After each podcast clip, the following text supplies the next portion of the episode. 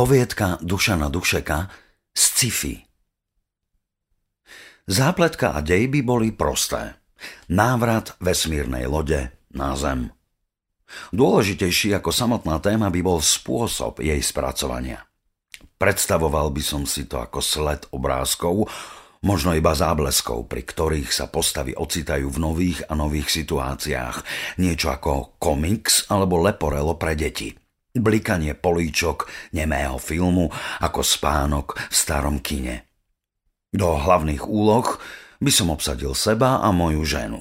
Veliteľa lode by mohol hrať Nicholson alebo Delon, ostatná posádka by bola iba kompars. Všetci by spali. Taký by bol rozkaz veliteľa. Spať. Moja žena by mohla byť lekárkou výpravy. Aj v skutočnosti je lekárkou, opatruje starých ľudí. Inokedy zase mňa, čo sa vraj dosť podobá, neupresnila to, no viem presne o čo ide. O dotyky jej láskavých rúk. Aj rastliny ich majú rady, lebo všetko, čo presadí alebo zostrihá, vlastne všetko, čoho sa dotkne, rastie a žije. Všetci patríme medzi jej deti. Napriek tomu, práve sme sa pohádali. Dožadoval by som sa svojich práškov na spanie. Aspoň dvojnásobnej dávky. Lebo celé toto putovanie vesmírom ma už dávno prestalo baviť. Chcel som sa zobudiť až na Zemi. Aj keď správy z týchto končín neboli ani trochu optimistické. Iba za včerajšok, ako uvádzala obrazovka palubného počítača, vypukla ďalšia vojna na Balkáne.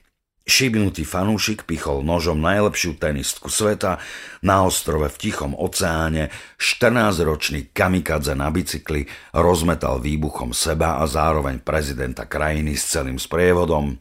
Známy ex-predseda vlády spáchal samovraždu a v bývalej najväčšej krajine sveta sa počas oslav 1. mája nejagala červená farba iba na zástavách, ale aj pod rozbitými nosmi.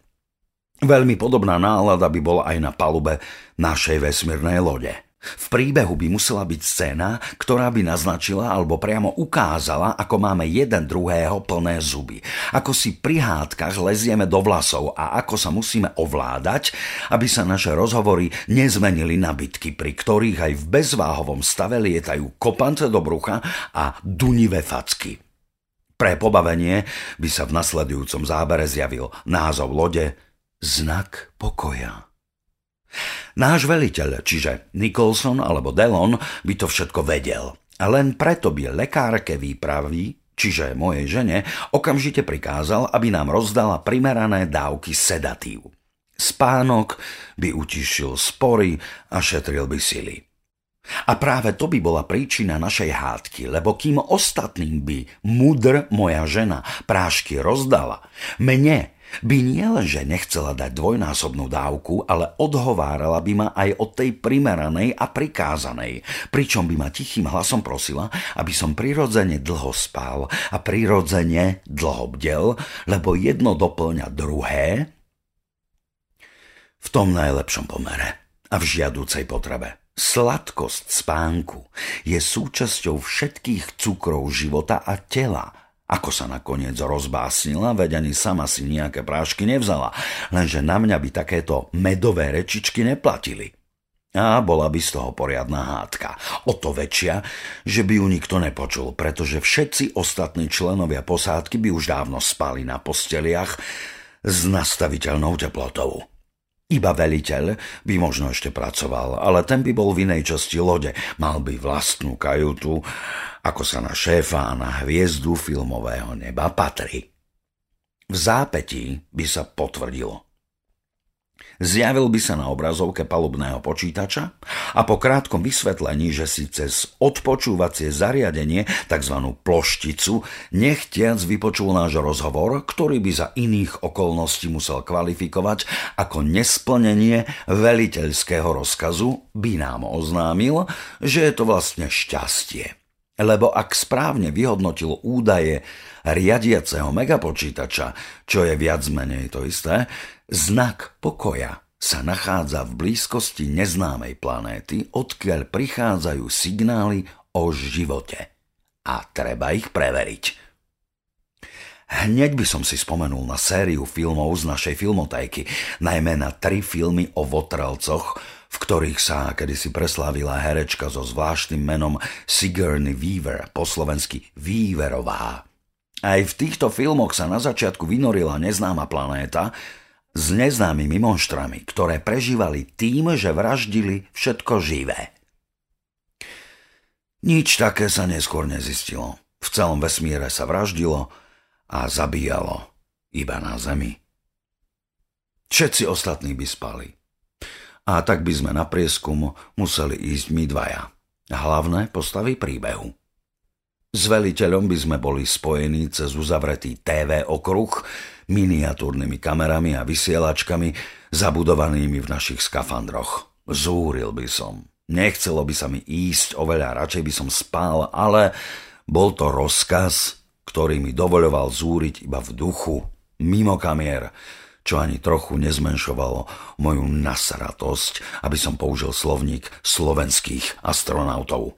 Naopak, moja žena by sa usmievala. Rukavica s jej rukou by sa vo vzduchoprázdne pristávacieho modulu dotkla rukavice s mojou rukou, na čo by som sa dotknuto odtiahol a zagánil na ňu ako kaňa, lenže práve vtedy by som zbadal, ako sa na jej tvári myhol Vánok úsmevu, čo si podobné ako básnička, ktorú sme kedysi spolu zložili.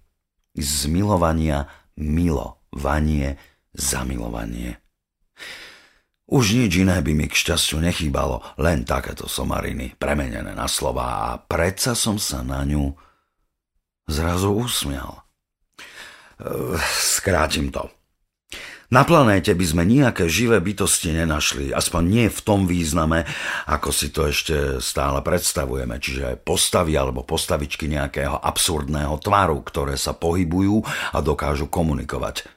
Zároveň sme od prvej chvíle po pristátí vedeli, že sme sa s niečím živým, ľudsky živým, naozaj stretli.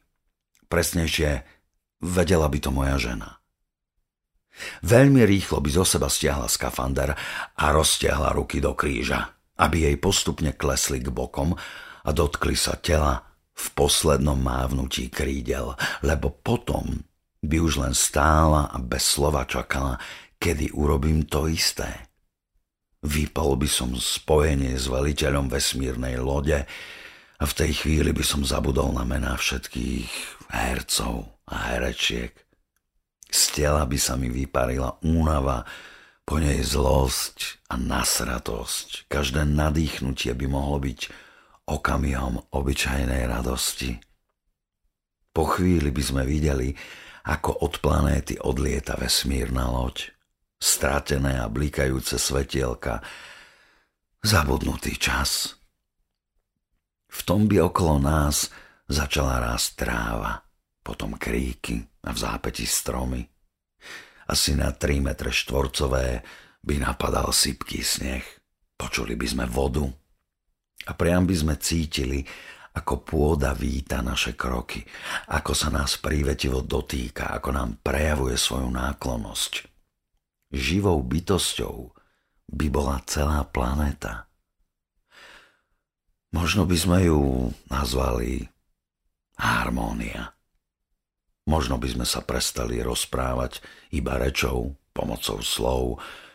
Možno by sme sa veľmi rýchlo naučili hovoriť aj iným jazykom, napríklad hudbou našich tiel.